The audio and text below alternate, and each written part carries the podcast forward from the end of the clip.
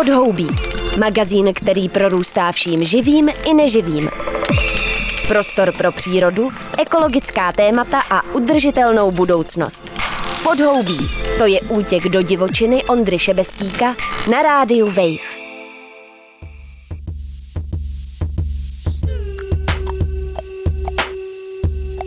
Šest tisíc největších společností na světě vyprodukuje ročně 31 miliard tun CO2, což je přes polovinu globálních emisí tohoto skleníkového plynu.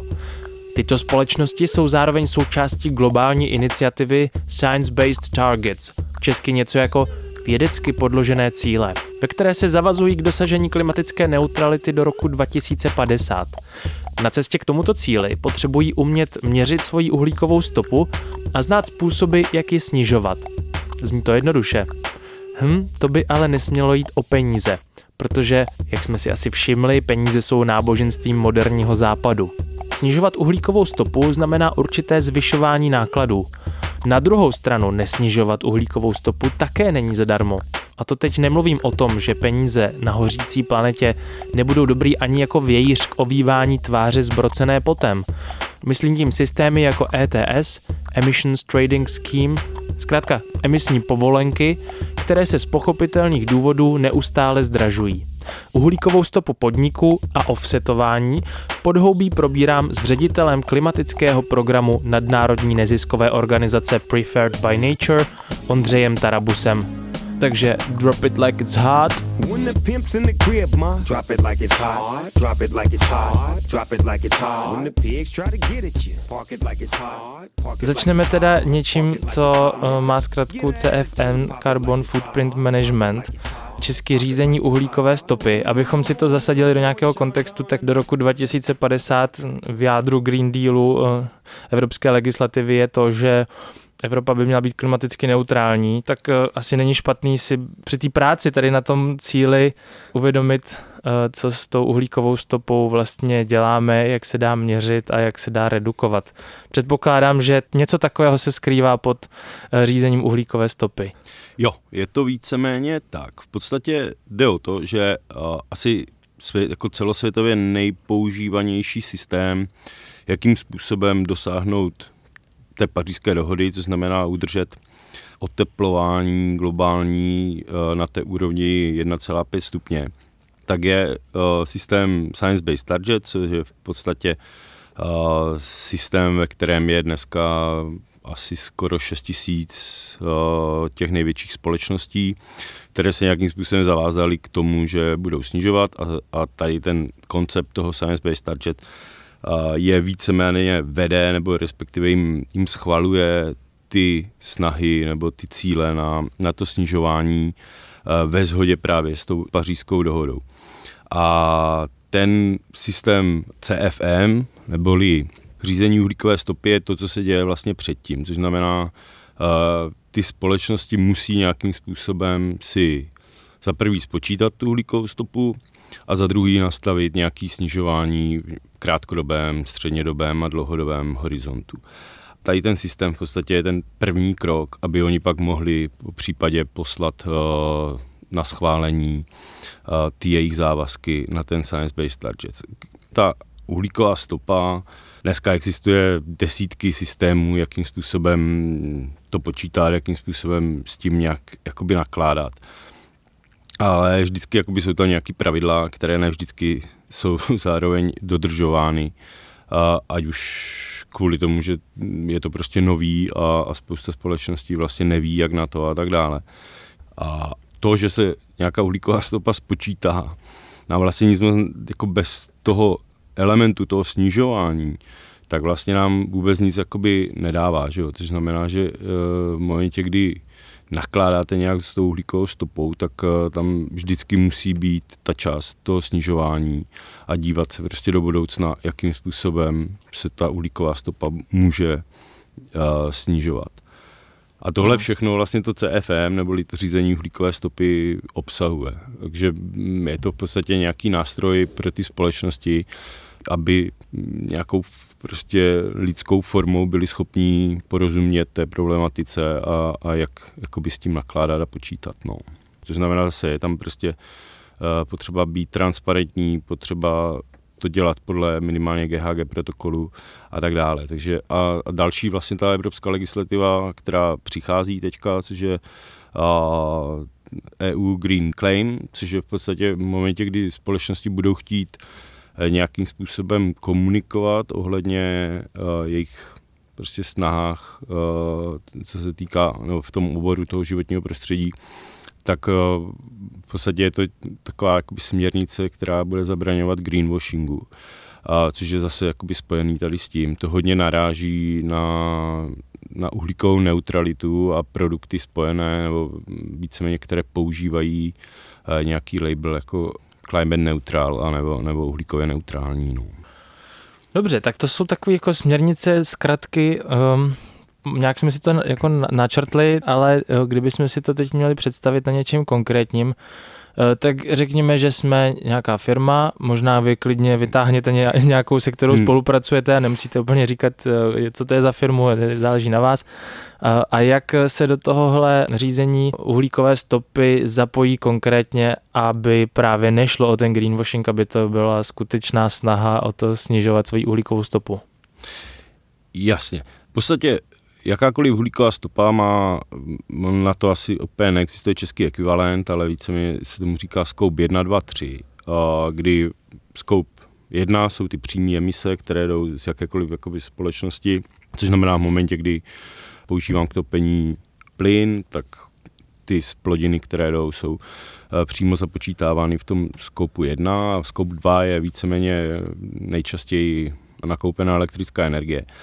A ta daná společnost vždycky v tom skoupu 1 a 2 to má poměrně jednoduchý. Ať už jakoby ze strany toho výpočtu, tak ze strany toho snižování, tak uh, jsou schopní poměrně jednoduše nějakým způsobem s tím nakládat. Což znamená, že můžou v podstatě převést nějakým způsobem topení na elektřinu, na prostě čerpadlo po případě a eh, elektrickou energii nakupovat eh, jako zelenou. Tam bohužel dneska ještě jakoby to neexistuje, takže by si napřímo kupovali jako zelenou, v případě jako můžou samozřejmě mít svůj nějaký energetický park, a, ale zase jakoby ta metodika umožňuje v podstatě nakupovat zelené bondy, což znamená a, zelenou energii, která je deklarována jako zelená, což a, ti dodavatelé energií umožňují.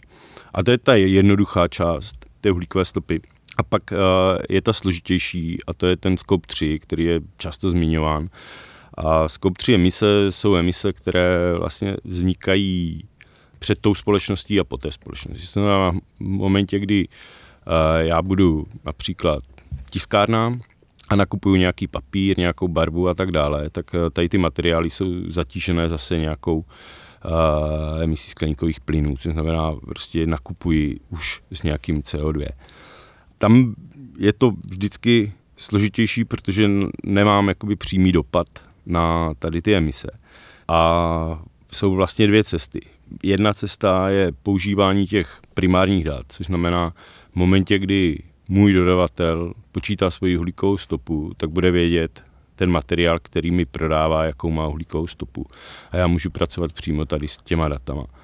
A, a pak, což je bohužel dneska ještě pořád uh, ten častější případ, kdy vlastně používají sekundární data, což znamená, že vy v podstatě, když nakupujete papír nebo barvu, tak existují různé databáze, které pro dané regiony jsou schopné dát nějaký emisní faktor dané barvy nebo papíru vyrobeného v té, v té a v té uh, zemi. A pak vlastně si já počítám svoji uhlíkovou stopu tady těma všeobecnýma emisníma faktorama. Ten problém nastává, že já vlastně v momentě, kdy používám ty sekundární data, tak nejsem schopný si nějakým způsobem ty emise snižovat, protože ten emisní faktor dost pravděpodobně bude úplně stejný každý rok, nebo se prostě aktualizuje jednou třeba za pět let. A to nám dělá ten problém, protože v ten moment já vlastně tom skoupu 3, který často bývá až třeba 80% těch emisí té dané společnosti, tak já nejsem schopný snižovat ty emise. Že? Jakoby v momentě, kdybych měl primární data, tak buď můžu tlačit na to dodavatele, aby tu uhlíkovou stopu snižoval. A nebo můžu vyměnit toho dodavatele v momentě, kdy se mi objeví nějaký dodavatel, který bude třeba jo, mít podobné ceny, ale bude mít zásadně nižší uhlíkovou stopu. Takže jsem schopný s tím nějakým způsobem pracovat. Ale v momentě, kdy vlastně jsem jenom na té úrovni těch sekundárních dat, což je bohužel ještě pořád teda uh, většina těch případů, tak tam mám problém a, a dělá se mi to jakoby složitě. No. Což uh, zase prostě ten, ten cíl je tlačit na ty dodavatele, aby tu uhlíkovou stopu počítali, což dneska už dělá spousta společností, ale zároveň, aby ji komunikovali, aby prostě dávali mě vědět, jaká je ta uhlíková stopa toho daného materiálu, který já nakupuju. Takže, par- pardon, já když jsem teď papírná v Česku, tak uh, vlastně mám data o tom, jaké emise uh, vypouštím během své produkce. Uh, mám data o tom, kolik energií spotřebovávám hmm. a jaký jsou, já nevím, kilometry, který na přepravu a tak dále. Tohle jsou prostě hodnoty, které většinou nějakým způsobem si už ty společnosti evidují delší dobu kvůli zase jakoby jiným věcem. Takže uh, jakoby nesetkáváme se zas tak často, že by byly prostě nějaký data, které ty společnosti nemají. A v momentě, kdy i by je třeba neměli, tak tam zase, že jo, tam je zase možnost prostě použít pr- pro nějakou dobu sekundární data. Nicméně ta papírna víceméně ty data většinou už dneska má. Hmm. Kdybych chtěl být uh, uhlíkově neutrální podnik, menší či ne, větší, uh, řekl bych si, jdu do toho biznesu jenom s tím, že to bude uh, vypadat takhle, ta bilance moje uhlíková. Jak to teda mám udělat s vaší pomocí ideálně? Uh, no, úplně uhlíkové neutrální, to je víceméně dneska ještě pořád uh, dost složitý, protože existují sektory, kde to prostě nejde. Uh, existuje jakoby doprava po případě a tak dále a tam podstatě jakoby neexistují bezemisní provozy. Nicméně, pak, když já budu chtít být uhlíkově neutrální k nějakému datu, tak zase prostě můžu začít těma jednoduchými kroky, což znamená převést uh, svoji spotřebu energie na obnovitelné zdroje, což dneska buď přímo nebo nepřímo poměrně jednoduše jde. A pak jakoby uh, budu muset nějakým způsobem řešit ty emise v tom skoupu 3, což znamená ty emise, které se dějou prostě přede mnou. Tam pravděpodobně dneska ještě úplně ty možnosti nejsou, nebo respektive asi jako pár nějakých, nebo hodně málo společností, eh, se kterými pracujeme, tak jsou tomu už docela dost blízko, ale je to víceméně díky tomu, že prostě jsou v oblastech, které jsou poměrně jednoduché. Pak jakoby ta možnost je samozřejmě používání nějakých offsetů pro ty zbytkové, pro ty zbytkové emise. Což znamená, když už se dostanu na, na ten level té uhlíkové stopy, že dále snižovat dneska nejde, protože na to neexistují technologie, což znamená, typicky ta doprava uh, se mi bude, bude prostě snižovat složitě. Maximálně přes nějaký biopaliva a tak dále. Nicméně pořád tam bude nějaký jako poměr fosilních paliv, který bude použitý. A tím pádem v podstatě jsem jakoby odkázaný na používání nějakých offsetů a tam mi víceméně nastává ta otázka, jestli chci komunikovat to, že jsem uhlíkově neutrální přes používání těch offsetů, což znamená, že si nakoupím offsety někde jinde, anebo to komunikovat nějak jinak, což znamená uh, říct, že mám nějaký zbytkový emise, který kompenzuju přes nějaký uhlíkový offset. Hmm. Žijeme v České republice, která má asi 30% HDP z průmyslu, to je oblast, ve které to snižování emisí jde vlastně nejpomalejc. Někdy jsou to vysoce energeticky náročné provozy. E, můžeme zmínit e, Škodovku, že jo, jako vlajkového zaměstnavatele a největší společnost tohoto typu u nás. Když ta eh, bude mířit právě k té uhlíkové neutralitě nebo k té lepší uhlíkové bilanci a bude na to chtít použít ty offsety, tak jaký vlastně možnosti offsetování existují a který dávají smysl a který jsou naopak třeba vyšinutý nebo jsou zbytečné nebo je to právě skoro greenwashing? Že jsou nějaký dvě terminologie. Jedna je uhlíkový kredit, což je v podstatě nějaká jako měrná jednotka nebo token. Prostě je to nějaká tuna CO2, která je někde uložená. A pak je něco jako uh, uhlíkový offset, což je uh, už zase jakoby přímo ta kompenzace, což znamená v momentě, kdy já použiju ten kredit na offsetování nebo vymazání nějaké emise u mě ve společnosti, tak tím pádem v podstatě pracuji s offsety. Těch offsetů existuje zase jakoby poměrně velká škála. Možná dobrý zmínit, že dneska je prostě velká kritika uhlíkových offsetů celosvětově, nicméně myslím si, že je dobrý vědět, že v podstatě nejvíc jakoby kritizovaný ty uhlíkové offsety jsou ty, které jsou nějakým způsobem spojený s přírodou. Ale těch je zároveň menšina těch jakoby offsetů na trhu. Asi 60% kreditů na trhu, respektive spíš 70 pochází úplně někde jinde než, než z přírody. Jsou to typicky prostě offsety z obnovitelných zdrojů a offsety z nějakého jakoby zlepšeného odpadového hospodářství anebo, nebo z domácností.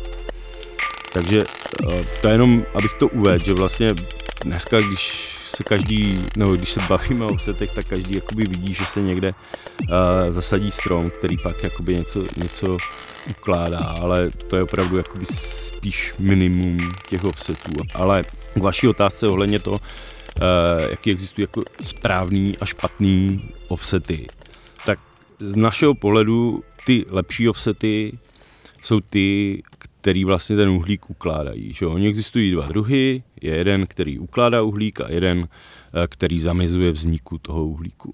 To znamená removal a avoidance. Samozřejmě ty jako s vyšší kvalitou jsou ty, kteří odstraňují ten uhlík, což znamená ten, na té straně toho removalu, jo, což uh, by bylo typicky prostě projekt, který je zaměřený na nějaké zalesňování nebo na prostě zlepšení, uh, zlepšení uh, managementu lesa a tak dále. A pak mhm. je vlastně ten avoidance, což znamená zamezování vzniku, což uh, může být prostě zase ty obnovitelné zdroje, ale můžou to být i třeba zamezení, odlesňování a tak dále. Což uh, vlastně je většina těch kreditů, těch spojených s tou přírodou opravdu jako pochází vlastně z toho zamezování vzniku, jo. Což uh, typicky uh, prostě zamezování, odlesňování je, je nejčastější druh kreditu, uh, se, kterým se, se kterým se setkáváme a zároveň je ten, který je nejvíc kritizován. Tak to budu potřebovat ještě trochu dovysvětlit. Takže Určitě. Dobře, mám možnost vybrat si ze dvou typů offsetů. Je to o tom ukládání nebo zamezování vzniku oxidu uhličitého nebo emisí. Když si vyberu, že chci teda podporovat projekty, které zamezují odlesňování nebo zlepšují odpadové hospodaření nebo podporují obnovitelné zdroje energie, taky z jakého portfolia já si vybírám a v jakých lokalitách, jak se mi to potom přepočítá na ty uhlíkové kredity. Celý tenhle systém eh, je mi úplně záhadou v tuhle chvíli. Jo, to vám velmi rád objasním. Jakýkoliv projekt, aby mohl být prodáván jako kredit a použít jako offset, by měl být verifikován a validován.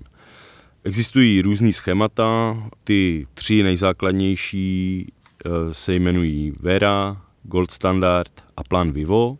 Každý z nich je nějakým způsobem eh, jedinečný. Ten úplně nejčastější je právě ten, ten systém Vera, kdy dále pak ten Gold Standard se více zaměřuje na nějaké jako projekty, co se týká domácností a ten plán vývoje je vyloženě zaměřený na, na malé vlastníky půdy a tak dále. v momentě, kdy já si vlastně budu chtít ten kredit koupit, tak to funguje tak, že v daném momentu, kdy ten projekt projde validací a následně verifikací, tak na konci té verifikace se vlastně odsouhlasí s nějakými auditory, že ten projekt jako doposavač by generoval nějaké množství uhlíkových kreditů. Ať už je to z ukládání nebo zamezování, funguje to v podstatě stejně. A tady ty kredity pak jakoby můžou být dále prodávány. Dneska vlastně všechny tři systémy fungují na základě nějakých jako blockchainů, kdy já v momentě, kdy nakupuju ten kredit, tak k tomu dostávám nějaký konkrétní kód, který je pak jakoby dohledatelný zpátky do toho daného projektu a do, do, jakoby do té databáze těch projektů. A pak jakoby jsou možnosti, kdy já si ten kredit nakoupím přímo, to znamená, že si najdu projekt, který bych chtěl podpořit a koupím si to napřímo od toho projektu, anebo, což je mm, dneska asi většinou, tak se to kupuje přes nějaký obchodníky s těmi kredity, kdy je to samozřejmě složitější, protože často třeba ani nemám možnost si jakoby vybrat, že oni mi v podstatě pošlou nějaký kredity a ty pak používám, což je samozřejmě ten problém, že v momentě, kdy já e, jako společnost chci offsetovat a chci jít tou cestou toho offsetu, tak bych ideálně měl mít přehled, eh, jaký kredit nakupuju a co je zatím vlastně kreditem. Jo? A dále hlavně, eh, jestli ten daný projekt měl nějaký co-benefity, protože spousta z těch projektů, minimálně z těch, s kterými pracujeme my, tak nejenom, že má nějaký pozitivní vliv na klima tím, že ukládá víc uhlíků, ale, ale má vždycky prostě ještě nějaký jako co-benefity, co, ať už se to týká biodiverzity nebo, nebo sociálních uh, otázek, což znamená uh, podpory místních obyvatel a tak dále. A pak ještě k té otázce, kde ty projekty vznikají. Je to tak, že ty nejkvalitnější kredity jsou z jižní polokoule, a to je jako z řady důvodů. A nicméně je to, možná bych to uvedl v tom, že vlastně, aby ten uhlíkový projekt mohl vzniknout a být validován, tak on potřebuje prostě uh, splňovat určité kritéria. A úplně ten první a nejzákladnější je vlastně, že musí být tam musí být adicionalita k tomu projektu. Já to uvedu na jednom příkladě. V momentě, kdy já bych se rozhodl, že uh, budu v Čechách sázet stromy do lesa a budu to chtít prodávat jako uhlíkový kredit, tak vlastně já nesplňuju tu podmínku té adicionality, protože ten strom by tam ze zákona musí tam být zasazen tak, jak tak. Což znamená, že já vlastně nedělám nic navíc hmm. ve vztahu k tomu klimatu, že jo. To ono, Cože to, sázíme Česko, když teď třeba můžeme být konkrétní. Třeba, jasně. Uh, jo, těch iniciativ tady je asi vícero a přesně tak. Tam, tam vlastně není žádná jakoby adicionalita tady v tom konkrétním projektu a tam jakoby to není žádný uhlíkový projekt jako takový, no.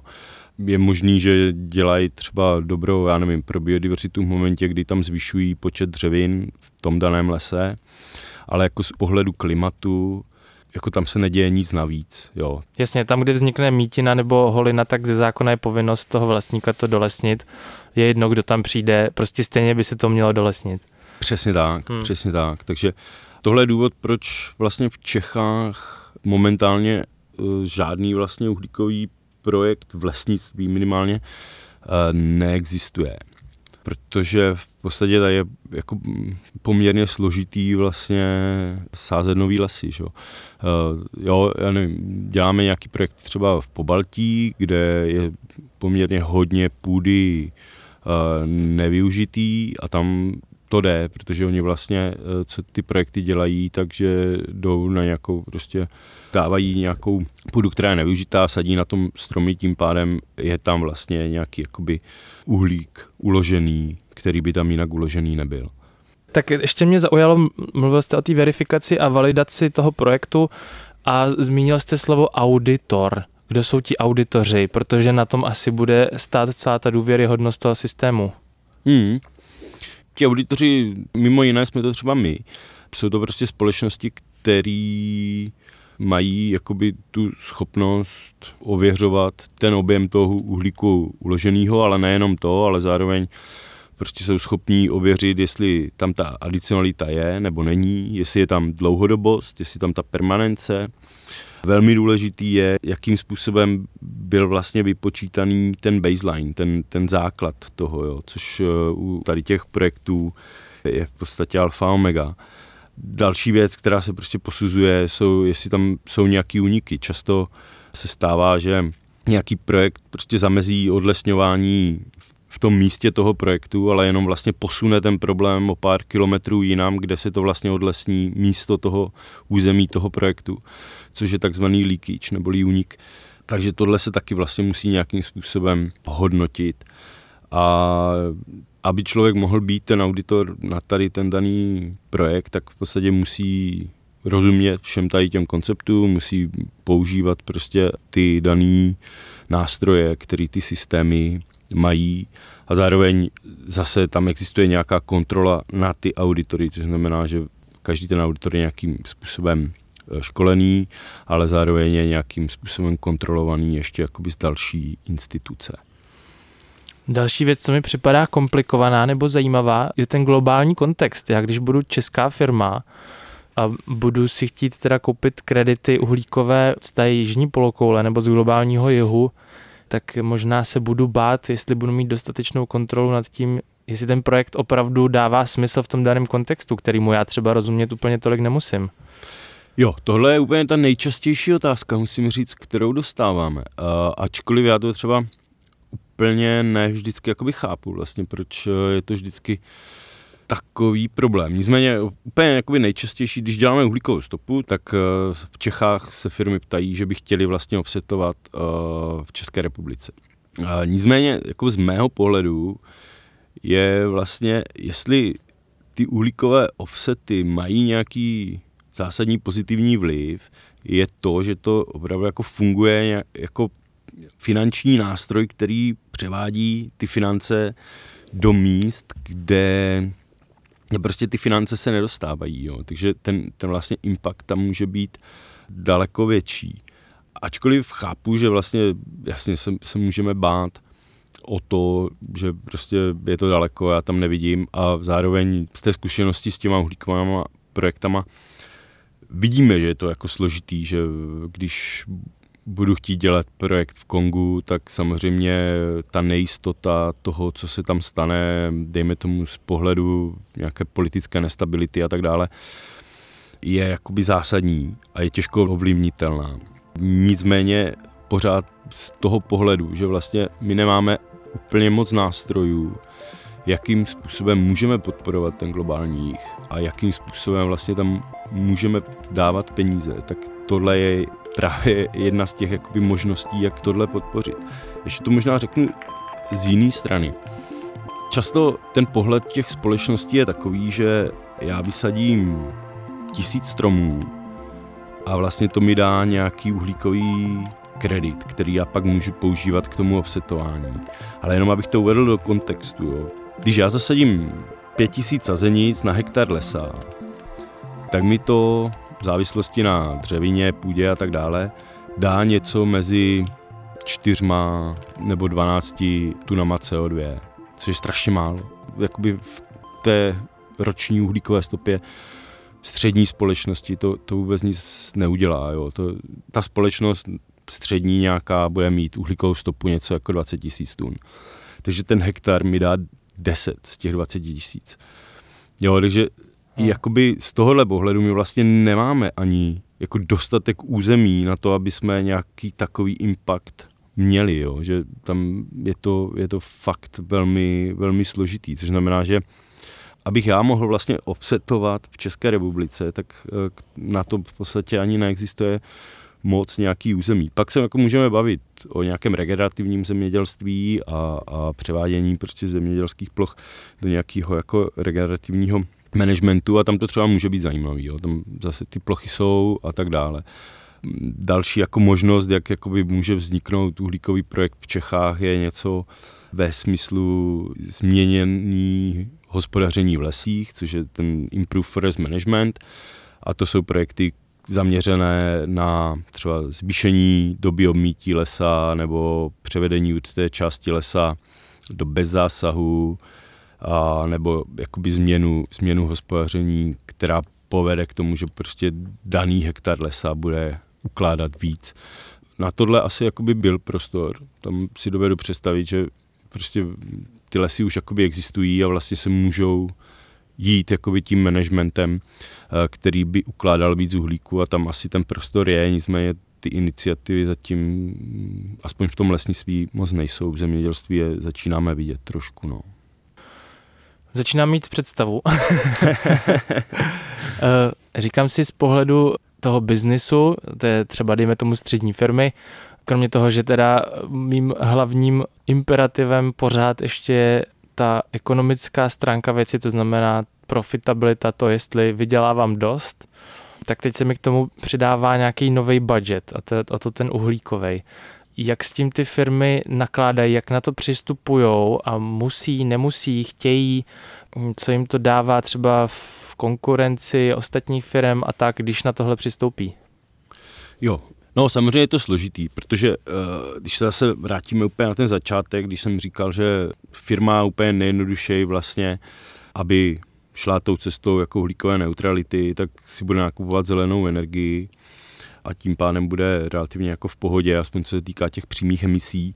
Nicméně to samozřejmě přichází prostě s nějakou jako zvýšenými náklady, no, což uh, se jakoby kouše složitějíc. A je to samozřejmě uh, problém, protože se jako zase zvyšují ty náklady na ten daný produkt. Nicméně je to opravdu tak, že dneska už emise pro daný produkt jsou čím dál častěji vyžadovány a je to část toho rozhodování. Že? Je to nějaký řetězec spotřebitelský a nahoře je někdo, kdo má třeba udělaný science-based target, co znamená, že má prostě cíl na to v roce 2050 být pod 1,5, což znamená, že má nějaký procento vypočítaný, jak musí snižovat každoročně tu uhlíkovou stopu. Aby toho dosáhl, tak vlastně musí ty produkty, materiály a tak dále nakupovat s menší uhlíkovou stopou, než to bylo loni a předloní a tak dále. Takže vlastně tam jakoby ta motivace jde úplně z vrchu a každým rokem ten tlak bude čím dál větší na to, aby ty společnosti vlastně tohle dokázaly. Jo, my se bavíme o tom privátním sektoru strašně moc, ale ono vlastně hrozně zajímavý, co se děje v tom regulovaném sektoru zároveň. Protože vlastně během deseti let se zvýšil podíl emisí, které jsou nějakým způsobem krytý regulovanýma kreditama ze 7 na 23% což je prostě úplně zásadní změna globální. Tohle produkuje něco jako 300-400 miliard dolarů ročně, což eh, vlastně často se nevidí, ale že je to prostě nejenom, že by to byl jako velký biznis, ale že, že to je jakoby strašně moc peněz vygenerovaných na podporu právě těch bojů proti změnám klimatu. To se bavíme o těch známých jako povolenkách Emisní povolenky nebo ETS a, a tak hmm. dále. Jo. Ale že vlastně ty společnosti zároveň, jo, je to nějaký regulovaný market, ale oni jsou vlastně strašně moc tlačený k tomu, aby snižovali tu uhlíkovou stopu, už přestali to, protože je to vlastně bude stát prostě čím dál víc. Kvůli tomu, že vlastně se tohle zpřísňuje. Jo? A o, v podstatě v roce 2021 naskočila Čína do toho ETS, což znamená jako obrovskou změnu. Tam samozřejmě je ten kredit prostě se Číně kupuje třeba za 9 a ve, ve, za 9 dolarů a, a v Evropské unii za 100 dolarů, což je obrovský jako nepoměr. Nicméně předpokládám, že tohle se nějakým způsobem bude časem vyrovnávat. No jak jsem vás tak poslouchal o tom offsetování, tak eh, mě to vedlo k tomu uh, snižování oxidu uhličitého v těch přímých emisích uh, a v tom skoupu 2, potažmo 3, spíš než právě ty reziduální uh, emise po, se pokoušet offsetovat.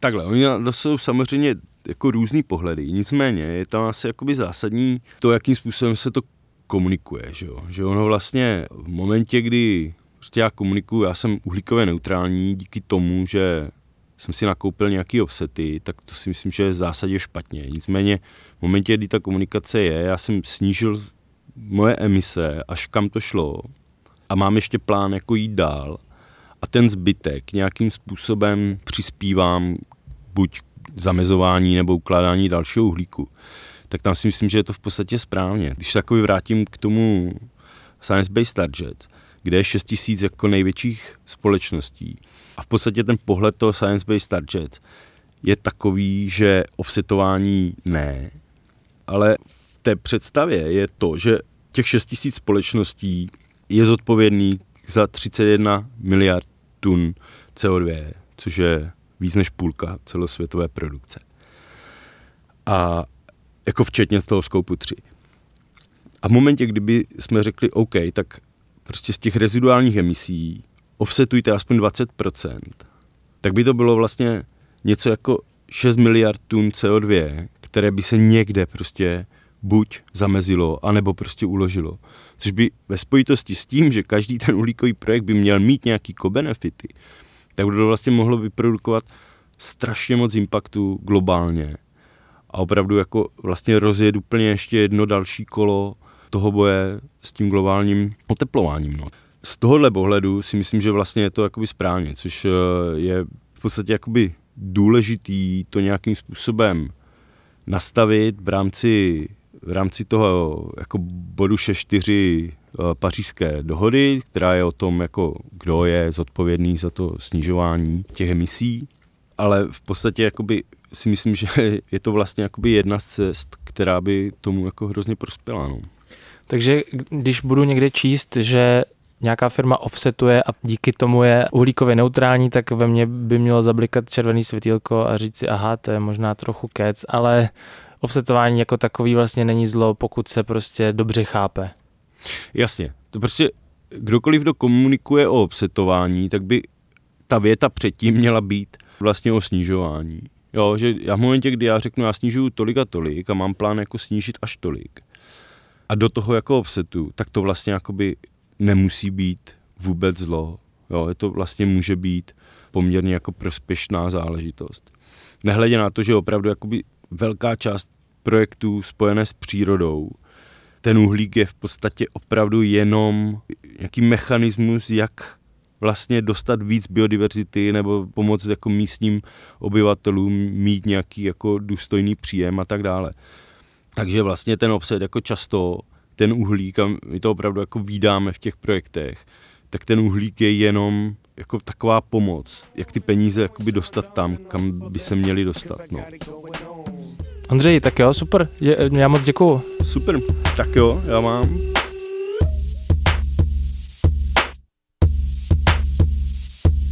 Doufám, že jsme si v tématu snižování uhlíkové stopy a offsetování udělali aspoň trochu jasno.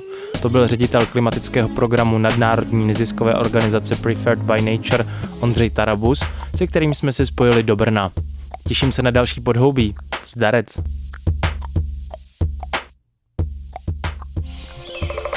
Chybí ti čerstvý vzduch a ptačí cvrlikání? Tak běž do lesa nebo si pusť podhoubí třeba uprostřed betonové džungle. Přihlas se k odběru podcastu na wave.cz lomeno podcasty a poslouchej podhoubí kdykoliv a kdekoliv.